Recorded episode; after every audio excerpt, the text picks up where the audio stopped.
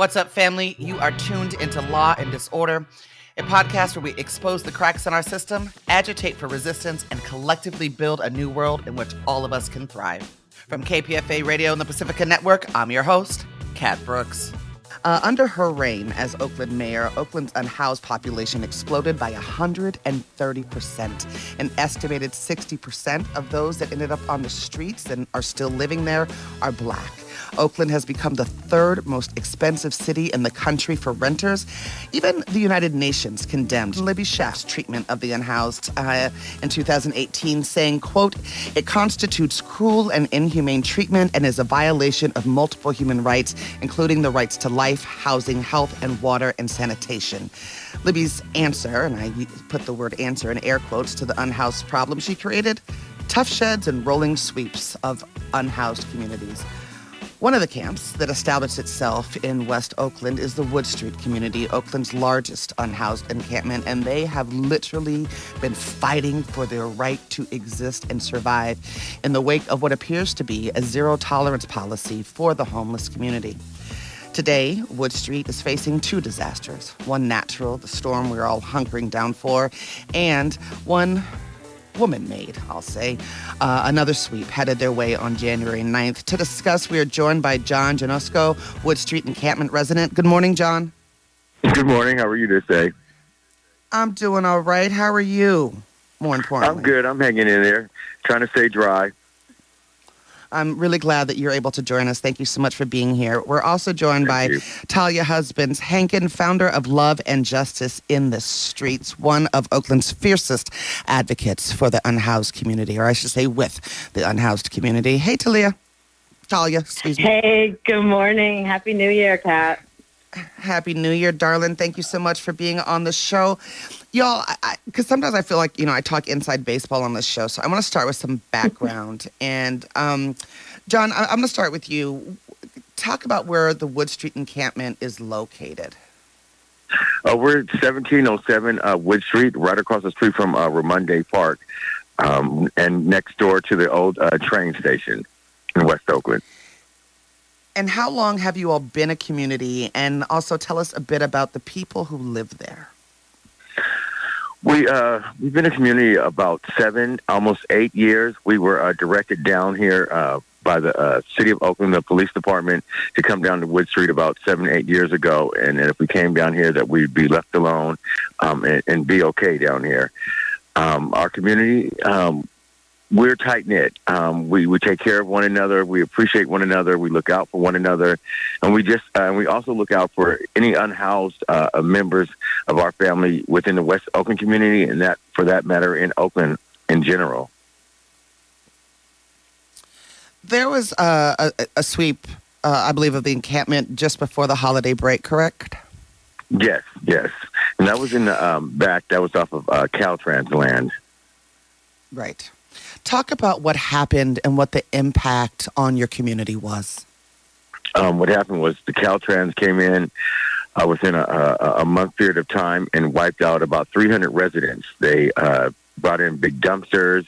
They brought in about 200 uh, Caltrans workers, and they basically just threw everyone's stuff uh, into the garbage and, and pushed everybody onto the street uh, in the existing areas around West Oakland with uh, no real alternatives or places to go. Uh, it, was it was really, to be honest, a nightmare, uh, really traumatizing uh, for everyone involved, even uh, the, the volunteers, the people that support us. Uh, they didn't sleep well after uh, seeing the way that the city uh, treated everyone back there. Yeah, I was there for a piece of it, you know, uh, with Anti-Police Terror Project and James Burch and Luce, and as well as Mental Health First. And um, it is not just the Caltrans employees, right? The California Highway Patrol uh, are there in pretty large numbers as well. Yeah. Yes, there were, I would say, a good probably 100 uh, uh, Highway Patrol officers uh, basically standing around all day uh, laughing and uh, I feel like disrespecting the, the residents of uh, West Oakland because we do consider ourselves residents. Um, but it, it, it was really a, just a straight nightmare. I, I wouldn't wish anybody uh, to have to go through this. And, you know, January 9th through the 20th, um, looks like we're going to have to go through this. Um, I don't know if it's going to be any better because it is a city, and the city doesn't have uh, the same size force as uh, Caltrans had to come back and sweep us. But it is going to be a, a fight tooth and nail um, throughout this uh, next two weeks for us. Okay, and we're going to get into the details of all that in just a second, including how community can stand up and support you all. Um, Talya, I want to bring your voice into the conversation as an advocate. Um, like I said in the introduction, and I, as far as I'm concerned, one of the fiercest advocates Oakland has uh, on this issue for folks that really just have no clue. Because um, I know you've seen a lot of them. Walk us through how violent these sweeps can be and the impact you've seen it have on the people that you work with. Sure. So the first thing to know is that this is a machine that sweeps happen by the city of Oakland at least four days a week, every week. So this, the amount of funding and resources that are going into this terrorizing and violence of our most vulnerable communities could be redirected to housing and to permanent solutions. So this is a political choice that um, the Schaaf administration has made. Um, to to continue to push people from one sidewalk to another without providing real and long lasting solutions. So at sweeps, what people are experiencing is OPD and the Department of Public Works showing up and telling people that they have to leave. They are um, often being offered very inadequate and inaccessible shelter, like shelter beds, a cot in a room with 45 other people, where you cannot bring pets and you cannot bring belongings, um, and you have to leave every morning, or being forced to share a um, a, a small Tuff Shed with a stranger, with another roommate. There's all kinds of restrictions on the shelter that is being offered to people, and so the city is really counting on the fact that people are going to not take the shelter because they know it's not um, actually adequate and actually meeting people's needs. So many people that I know who are living in encampments across Oakland have already been through the city of Oakland's funded shelter programs and have returned to the streets. Um, and that really shows the failure of this entire system that is based on criminalizing people and sweeping people and in not coming up with real solutions. And we know that real solutions are possible when we listen to the people who are directly impacted. When people who are experiencing homelessness are at the table and are coming up with the solutions, they are the experts and they know what they need. And that is a huge missing piece of what's going on in Oakland today. And and not for nothing, but the violence the, that I hear that happens inside of those Tuff Shed communities, um, particularly uh, against uh, folks that identify as women. I mean, I've just heard ghastly, ghastly stories. Um, so they're they're not any any safer. John. Uh, Talya just mentioned, and and you know, I, I could agree more. I mean, APTPR ethos is those that are closest to the problem are best poised to provide us with the solutions. What do you want the city to do? What what, what are the solutions? How do how do we how do we address this crisis in a real, meaningful way? I want the city to step up and, and, and be held responsible or be responsible for the people that they are supposed to take care of. We want the city to to work with us, to come down here and talk to us on a regular basis.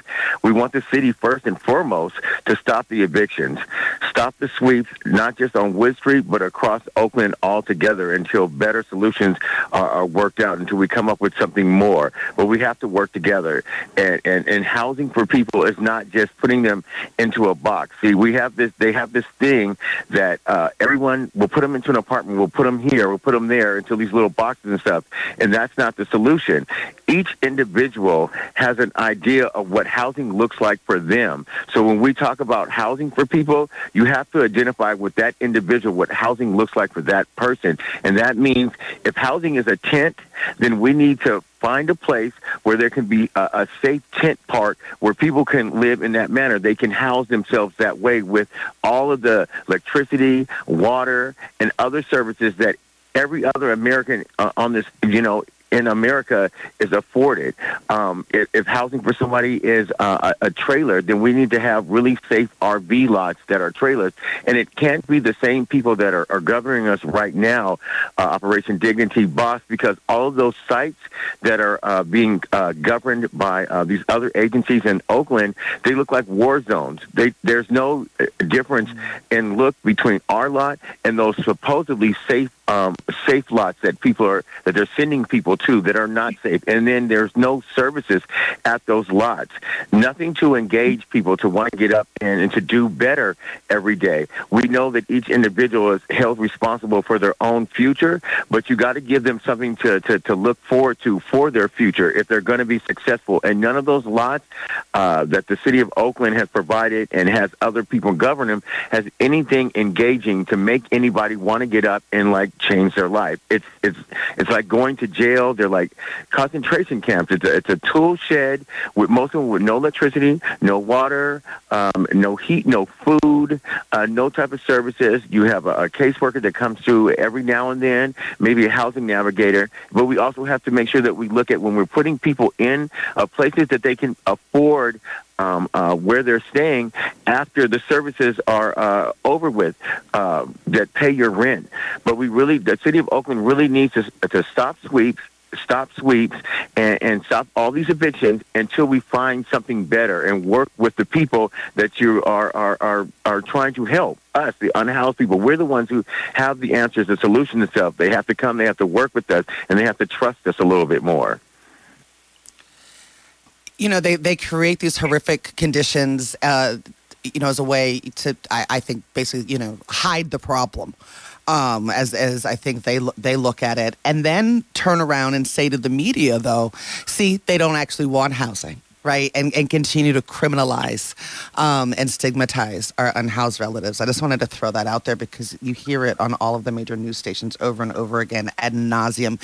John, I, I, walk us through what self governance of a uh, of of a camp could look like. Like if the city paid y'all living wages to govern yourselves, to run your own camps, um, what what what are the what are the possibilities and what that could look like? We right now we're self-governed. This is this is what a self-governed uh, encampment would look like. We we we tend to to put out the negative about uh, the Wood Street Commons, but the Wood Street Commons has come so far. We were just when I got here, it was just dirt and a tent and, and one RV on this lot. And we have created a space where house people, uh, friends now, uh, supporters come and, and, enjoy life with us. We have a clothing closet that uh, people can come and get free clothes, men and women, all day, every day. We uh, prepare meals for people. We uh, cook we try to have a hot meal dinner uh, for our community every day. We go out and we pick up donations ourselves from Good Eggs and other agencies so that we can have food for people here. We have shelter here um, that people can come uh, and, and have a place to lay down. Uh, we created a space with like eight couches, like eight different living rooms and stuff where people can come and crash in the middle of the night. We are a 24 hour mm. resource to other people. That's what a self governed, that's what a good community looks like. One that's looking out right. for everyone. We had people come last night and ask for blankets and sleeping bags, and we had it for them because of all the support that we get from the outside community. And instead of just hoarding like uh, uh, uh, millionaires and billionaires do with the money and stuff. We spread that wealth with other encampments. We go out, we feed people, we volunteer when uh, other organizations are feeding people. We do that. That's what self governance looks like. This camp might not have the, the pretty appearance that the outside community wants, but we're working on that. And if the city would uh, uh, help us, assist us a little bit, like with garbage dumpsters, would be really nice since we don't get those. We're told to put our trash on the street, on the corner and stuff. Those are things that people don't know that the city is allowing or is pr- making us do and not providing us with things that would help this community grow. But this community is so strong and so beautiful and, and, and precious to not just us, but to everyone around here. Because if we're dismantled, then everyone here in our neighborhood is going to be sent out there into the streets. They're going to be angry. They're going to be cold. They're going to be scared. They're not going to know what to do. We have um, uh, LifeLong Medical comes to us and, and three or four times a week, and they bring their uh, medical van and they do all their appointments here because they partner with us, and and they'll tell us when when someone has an appointment. Um, this is this this community right here is self-governed, and, and we, we haven't had any uh, gunshots here, any fights. Uh, uh, I mean, any no one's gotten shot, no one's been stabbed um, at our lot, but at all the other safe, supposedly RV lots and uh, Tuff Shed lots, there's been murders there. But we haven't had any of that because people have a, a code of conduct that they respect because of what we're doing here. And we we ask people to come down here and just be a part of all of this, especially through January 9th and the 20th when the evictions and they're trying to close this lot. But closing this place is not what they need to do. They need to use us as a model throughout Oakland, and, and hopefully this overflows throughout the Bay Area and maybe even the state. But what we're doing right here is the right thing. We're helping one another, and that's what community is about. Thank you, John. And so there is a call to action for folks to show up at the encampment and defend it and stand in solidarity, follow the lead of the Wood Street encampment residents. The clock is ticking, and I want to get to talking about this storm.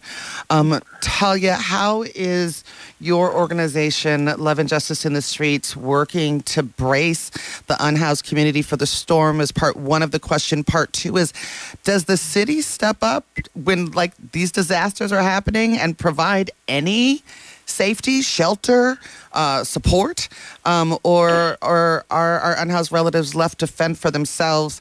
And then I'm sorry, just because we're running down on time, I'm going to give you the third one. What is the call to action? What supplies are needed, and where can people bring them? Great.